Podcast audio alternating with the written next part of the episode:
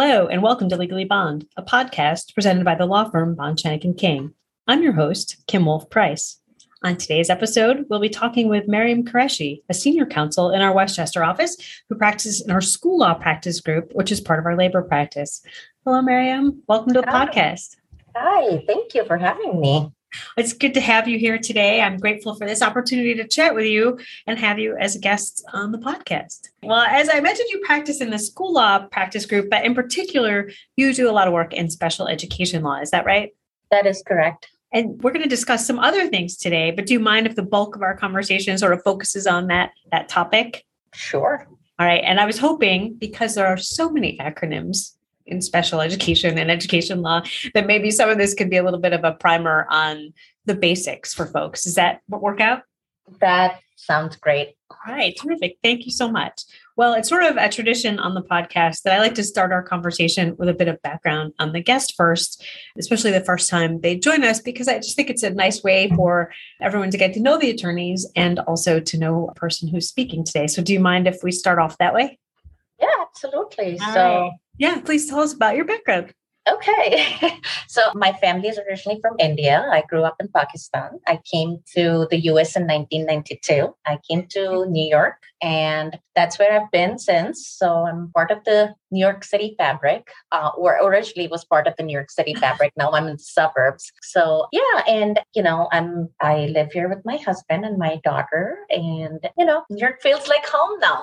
yeah, that's fantastic. That's fantastic. And you are in our new Westchester office, correct? You were in the New York City office Correct. I've been in the Westchester office since it opened about, I think it's about two months now, I would say. And yes, I'm very excited to be here because I live in Westchester and the commute is just unbeatable. 10 minutes yeah. from my place. So and anybody anybody listening not from a metro area, particularly New York City Metro, you don't understand what that means. A 10 minute commute. True. it's pretty amazing. Well, so how did you get to Bond? You didn't start at Bond, correct? No, I did not. I got the bond from the New York City Department of Education. And the way I got here was I'd been at the New York City Department of Education practicing special education for over 15 years. And I had a great run there, but I thought it was, you know, time for change. I wanted to sort of like expand my repertoire of um, practice areas. There's so much more to education law than special education. And of course, like no pun intended, but special education always has a very special place in my heart. But I wanted to, you know, learn different things as well. And so I connected with one of our partners over here who's now retired, Marian Ketsafe. Mm-hmm. And it just so happened that when I reached out to Marian, she was looking to, I think her retirement was sort of in process and she was looking to transition over her practice and her clients. And it just worked out really nicely that I was able to take yeah. over some of her clients and come to Bond and work with a great group of people in school law practice group. That's fantastic. I think there's a good lesson in there for everybody who says they don't like networking. Sometimes it's really not that hard. It's just staying in touch with people, right? And then this great exactly. opportunity came up. Exactly. So when you were studying law, you're in the school law practice group. Did you even know there was such a thing as sort of the school law practice? No, no, not at all. It was really interesting. So I went to New York Law School. And by the way, that was my first schooling in the US. Law you know. school. Yes. Just jump right in, just, just, jump, jump right, in. I know, I know. Just bring it on. and I have like many interesting stories to tell, but suffice it to say, I spent my entire first semester at law school with my head down. I was so scared, like, you know, that someone's going to call on me. I never like it was a very different experience from anything that I'd ever done before. Of course. So and then I when I graduated from law school, I worked at the Legal Aid Society initially in the bankruptcy law unit. And then from there, I went to work for Brooklyn Law School. And I was working in a clinic they had. It was funded by the Department for the Aging. It was primarily like housing tenant law. And one day I was just sort of like looking at some ads in the paper. We had New York, we used to get New York Law Journal. And there oh, I saw an ad in there for a special education attorney. I was like, what is a special education attorney? And so I started doing some research. I was really fascinated by what I found about special education. And so that was my first introduction to school law practice. So I just applied to New York City Department of Education, thinking you know, uh, I have no knowledge of like special ed law. Like, why would they even call me for an interview? Well, guess what? Two days later, I was giving my first interview, and like 15 days later, I got hired. And so, yeah, that's how I sort of got involved with the whole school law practice. That's fantastic. I mean, I think that that's the one thing about a law degree, right? It's it's a pretty open book. It allows you to change course, especially early in your career. And absolutely, you took that initiative and found something that really fits. Absolutely. That's great. That's really great. All right. So we, you've mentioned it and we didn't talk about it too much, but you spent quite a while with the New York City Department of Education, right? And you ended up being the director of the special education unit before you came to Bond. Is that right? That is correct. Yes. I and, was there about 15 years. And so you said two days later you got the interview, 15 days later you started, and then you worked your way up to have that that role. So, yes. And so the way it started out was that back in 2005, when I joined the New York City Department of Education, our general counsel at that point wanted to open up special education legal unit because, you know, the city was being sued for tuition reimbursement cases. And he felt like he wanted to bring on attorneys to defend the city school district. And so I keep on board as the third attorney in the group. And we were assigned um, the, there were 10 attorneys initially hired as part of group. And each attorney was assigned to what's called a committee on special education because new york city doe is the largest school district in the country with over 300000 students with disabilities. Each it's like divided into like different zones and geographic districts. So there are like 10 committees on special education that serve tip to toe in New York City. And so I was assigned to one of those committees in special education as a staff attorney. And then I was just very lucky at that point, you know, opportunities started opening up. And I went from being a staff attorney to like, you know, being a managing attorney. And then in, ultimately in 2011, I was appointed the director of the unit. And by then, the unit had started growing and it really grew exponentially. So that when I left in 2020, I was supervising a unit of about 150 people. so, wow. From the three of you to 10 of you to 150. That's... Exactly. And it's grown since then as well. So that's pretty amazing. That's right. And you and I started at Bond, I think, roughly around the same time. Yeah. Um, early 2020 before the pandemic, right? Right before the pandemic. Right before, yes. Yes. I think I may have been in New York City visiting like your third week or something like that. It was, I think, my second week. So, yes, that's right. was, so, well, that's great. I mean, I, there's so much to think about in there, including the fact that I was unaware that it was not until 2005 that the city had that special unit. But good, yeah. that's a lot of great growth um, yeah. and focus. What people don't realize about that school district too is how much area it covers. Like it's all five yes. boroughs. Yeah. 1.1 million school going kids in New York City. And, you know, if you include preschoolers with disabilities, over 300,000 children with like disabilities. So, yeah, the, they did have an office, a special education office, but it was a very small office and it primarily like dealt with settlements. Right. You know. Yeah, it makes sense because it's actually, instead of it being an adversarial process, it can be a, a positive process. So, but I'm trying to imagine like, you know, a student like way out in Staten Island and then a student in, you know, the far reaches of Queens, like in the Rockaways, and they're all in the same school district. Yeah, absolutely. Huge. Yeah. So many different issues to cover. So that must have been really fun. It was. It was very fun. It's like every day was a new day. Things you can imagine how many different kinds of cases came our way, different Absolutely. kinds of settlements came our way. So it really ran the gamut. Yeah. Well, thank you for giving us a little bit of that background. So, I mentioned this, and I, am hoping that we can sort of talk a little bit about special education law, some of the acronyms, because I'm not sure if all of our listeners would necessarily know the basics of it. And so that way we can talk about the laws surrounding special education and services and um, that it touches far more students than people realize. You just mentioned 1.1 1 million students in the in New York City and how many did you say typically might be getting services? If you include preschoolers with disabilities, I would say over 300,000 children right. in New York City. Just alone. in New York City alone. Right. So, really covers so many students eh, currently in the education system. And of course, because of the world we're living in, one day I'm not going to have to say this, but we're also going to touch a little bit on how COVID-19 pandemic has impacted the education and services and, and the really the great way a lot of the, the districts rose to the challenge there. So, does that work for our next segment? That absolutely works. All right. So I guess we should start with a big one, right? And what is IDEA? That's right. It, it really is the big one. It's the umbrella statute. It stands for Individuals with Disabilities Education Act.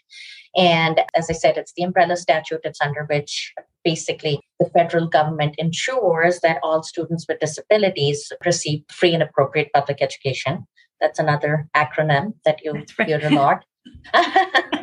and that the students with disabilities have their needs met and then you know they're prepared for like further education employment and independent living and does IDEA just cover public schools or does it also cover private institutions it does not cover private institutions, though it does cover what we call the 853 schools, which are private schools, but they've been approved by the New York State Education Department. It also covers charter schools.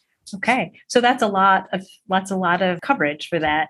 And mm-hmm. and I think you mentioned this but the purpose is to make sure that there's access and what was the other ac- um, acronym free uh, FAPE.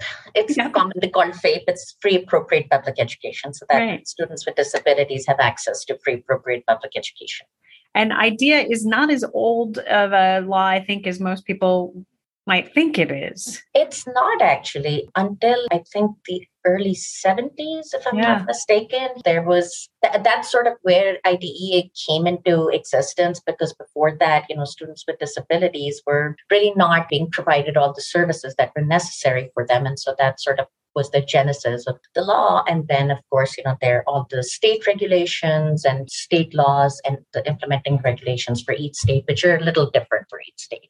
That's right. And I guess we should probably say here that when we, we'll talk about IDEA, which is federal law, but when we talk about other things, we're talking about New York State primarily because that's where you practice, that's where your clients are. So uh, putting that out there for anyone who might be listening. The other common acronym that I hear a lot, just as someone with kids in school and who have friends with kids, is the IEP. Can you talk a little bit about what that acronym stands for and what it is? Sure. So IEP stands for Individualized Education Program.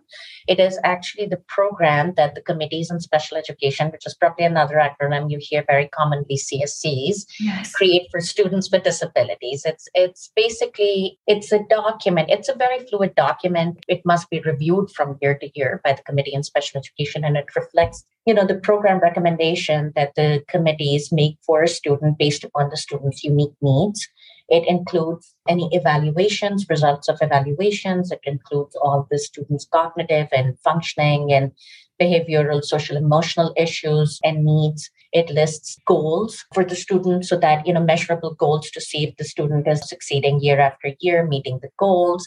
It reviews the student's present level of performances, and then based on all that information contained in that one document, it's the combined program recommendation that a CSE makes, and that's what the teachers use these programs to implement everything that's written in the IEP. And that must be a way for schools to and districts to decide which students are in which classroom based on those IEPs as well.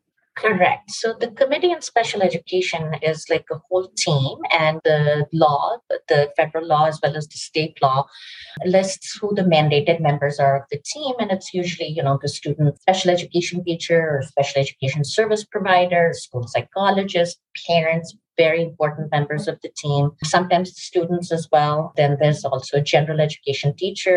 If a student, if there's a chance that a student might be in some sort of a general education setting, a general education teacher as well. And th- so these these are just the basic members, but there's a whole list of like other yeah. members who can be included into the team. And so these team members all get together every year. It's called an annual review process, and that's built in the law. And every year, the team gets together, reviews the student's IEP to ensure that the student is either continuing to make progress or if there's any changes that need to be made in the IEP, then they do so to ensure that, you know, the student is not regressing but making progress. That's great. Did I forget a numeric? Is there 504 plans as well? Yeah. I forget something. 504 stands for Americans with Disabilities Act. It's 504 plan can be for medical reasons, it can be for social emotional reasons. Usually, if someone has a 504 plan, doesn't necessarily mean that the student is classified right. as a student with a disability. Right, kids with food allergies have 504s. Kids with food allergies, or sometimes general education kids. A kid is running, broke their arm, and now they have to take a test. And so, of course, yeah. like they can't you do a 504 plan for a medical reason. Right. It's a short-term plan to help the child take the test, or you know. So yes, 504 plans can be for either either students. Usually, right. students who are students with disabilities I think it's that sort of the larger circle and 504 issues kind of come within it. Okay, that makes sense. All right. And you, you kind of touched on this because you said about general education uh, teachers may be involved. So another acronym is that LRE, the least yes. restrictive environment. Is that what it is? Absolutely. Wow. you know it. I, am a geek and I do my re- try to do my research beforehand. no, that's great. Yes, least restrictive environment, and uh, that's under the law. The law requires the students with disabilities, to the maximum extent possible, should be placed with their non-disabled peers, so that they have the opportunity to um, be with their non-disabled peers and model after them. So that's sort of what the least restrictive environment is. Obviously, as you can imagine, it's a bit more subjective standard because least restrictive for one child is not necessarily least restrictive right. for the other child. So it's very individualized and um, least restrictive could also mean like you know placing a child in a program that's closer to the child's home for instance so yeah all right. Well, so these things have to be kind of fluid. There seems to be a lot of moving parts. Nothing in special education is cannot be argued one way or the other. It really is a very gray area of law. Yeah.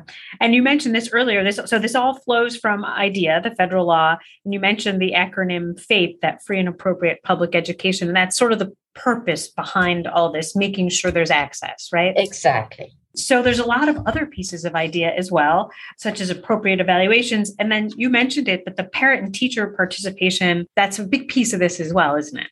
It is. And same thing with the teacher, you know, the child's teacher who's with the child all day. Yeah, the classroom teachers. And I know in, in some settings, just from friends who are special education teachers, they will have the same student for many years, sometimes in the high school level. Yeah, they could, depending on you know the, what the needs of the student are. And, yeah. yeah. So you're right. There's a lot of people who are important to this, and at the districts, you mentioned there's just so many people, school psychologists and others involved as well on par- as part of that team. Are there some other basics of special education law that we haven't gotten to that you'd like to touch on, or some things that districts really have to focus on? I think one of the things that the districts have to focus on, and this is a problem that the districts run into as well, is like a lot of times parents will have their own private evaluations that they would like the districts to review. And obviously, a loving parent wants the best for their child. Right. And under the law really it's it's what is appropriate for the child and appropriate doesn't have to be everything as the law says everything that a loving parent desires but it's really important to you know like sort of review those private evaluations hear the parents concerns and I've found, having done this for so many years now, that it's almost a good part of the time districts are able to come up with a resolution. If you hear the parent and the parent explain it to the parent well, you know, where the district is coming from, why they believe what they believe is appropriate for the child, it, it, they are able to come up with a good resolution. So I think that's sort of like an important part of the program building, program recommendation, and it's it, just something to keep in mind. Makes perfect sense. Like listening would help, I imagine, quite a bit, and like here, letting the people be heard, letting the parents be heard. But it seems like a team effort would provide the best. Absolutely, absolutely. that makes yeah. perfect sense. Well, with the COVID 19 pandemic, we know that schools all over New York State cl- had to close, then went remote, then hybrid, and now in person with some restrictions. This has had to have a huge impact on school districts, hasn't it? It did. It really did. But I have to say, you know, the school districts really did so great with like pivoting and going from one day being in classroom functioning normally, everything's going fine. And then, you know, like literally like two days later everything's shut down and they have to and it actually implicated like other areas of law too. So one of the big areas of law that really got implicated with all this like cyber issues is is the education law 2d And schools really have had to be careful in terms of now you have these Zoom meetings. And in the beginning, you heard like people were like breaking into like right. you know, these meetings and things like that. But so it was a lot to deal with, not just that, it for you know all the student population, but for particularly for students with disabilities, that was more of a challenge because obviously you have to imagine like these are students who are not just receiving like special types of programs, but also like related services and right. to now everything like, from physical and occupational therapy as well, right? Counseling, physical, occupational, you name it, and, and basically going from being in person to providing these services over video chats and. So the schools really did pivot really well, in my opinion, did a great job. I imagine also like they had to make sure students had the correct technology on their end. I mean, absolutely, so absolutely. many different pieces. Absolutely. Um, and so an IEP is it? Those are each year. You said they have to be reviewed. Yes so that that could then have been taken into account when the CSE got together after the end of that. Be, yes, and the state kind of left it to the districts, which was the right thing to do. Obviously, they, they did provide the state did provide guidance and a number of like factors to be considered when seeing if like a student needed some kind of makeup services or not.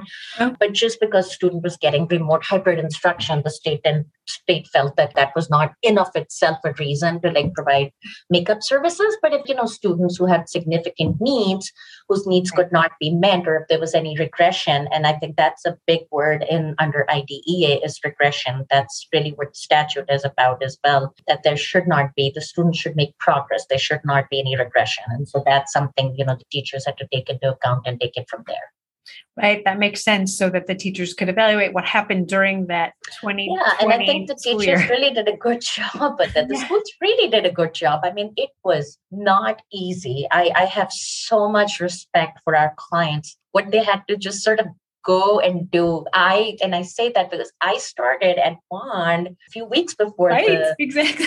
I know you know that too, right? And so it was such a hard transition. And I'm thinking, like, here it is, just me. I have to just do my own transition, managing being responsible for hundreds of students. So well, they and they were doing like everything, including sending everything. lunches on school, uh, up here in the in you know it's more suburban, everything. sending lunches on school buses, delivering lunches to kids' houses. It's just all the other issues, the other issues that came up along with that, right? Like transportation issues. Like right. you have all these bus contracts that you've entered into, and now no one's going anywhere. Exactly. So it was a lot to do. Yes. Yeah, absolutely. And then I think as they came back, as we got to summer 2020, the school districts had to figure out, okay, well we need to bring certain of these groups back full time even faster. Right. Um, and and I think that that was a lot where special education departments said raised their hands and said our students need to be here. And yes. so the districts had to figure out how to sort of manage all of that.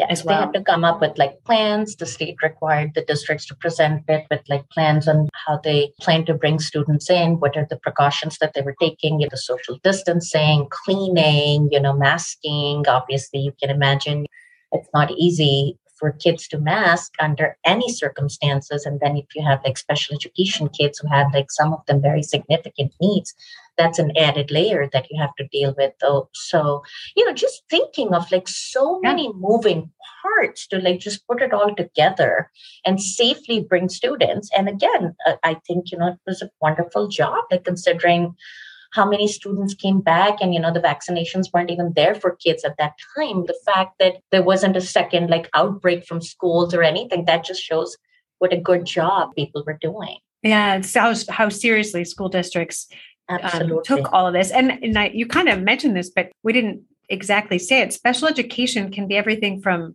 physical requirements to developmental and everything in between.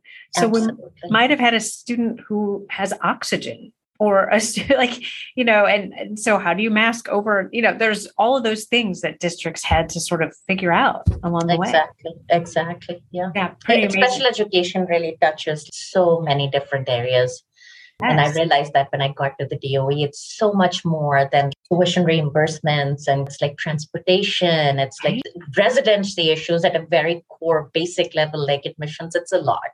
Right. It really That's touches right. everything. Yeah, so much. Well, I mean, our communities have had to deal with so much regarding the pandemic and education and special education were such critical factors and, and really districts were stepping up to to make sure that the kids were taken care of and and and for all students special ed students and all of them that we didn't have regression for for the Correct. kids Absolutely. because it was such a, a difficult difficult time well Mariam i could keep talking to you about all this but i, I did not I promise you that i would keep you for hours so i really do hope that you'll come back this must be incredibly interesting and rewarding work to do It really is. It really is. And I've done it for so long. And as I said, no pun intended, but it'll always have a very special place in my heart. And I'm happy that I'm able to continue to do it. But I'm also very thrilled that at Bond, I'm able to do a lot more yeah um, in terms of education than special ed. I do work with school districts and, and a lot of my private school clients on special education matters. But coming to Bond, I've been able to work on so many other issues like helping well, funding public clients school funding and we have so many other funding, Yeah. help, you know, helping clients open up brand new schools, right amending school charters, working for charter schools, a lot of like contracts and transitional stuff. public yes. referendums can we build that school Well, I hope you'll come back and talk about some of that because really it's been great to talk to you, and, and I really appreciate your it, your excitement for the work because you know I I think that no matter what we do, if we're excited about it, we just provide a better product, and it and it, it makes our days more fun too. thank you so much. This was really fun. Yeah, it was fun. Thank you, and um, we hope to have you back again soon. Thank you. Thank you for tuning into this episode of Legally Bond. If you're listening and have any questions for me, want to hear from someone at the firm, or have a suggestion for a future topic, please email us at legallybond at bsk.com.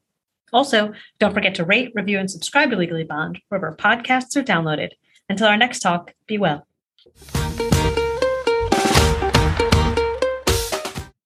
Bond, Schoeneck, and King has prepared this communication to present only general information.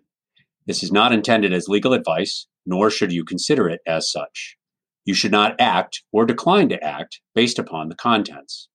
While we try to make sure that the information is complete and accurate, laws can change quickly. You should always formally engage a lawyer of your choosing before taking actions which have legal consequences. For information about our communication, firm, practice areas, and attorneys, visit our website, bsk.com. This is Attorney Advertising.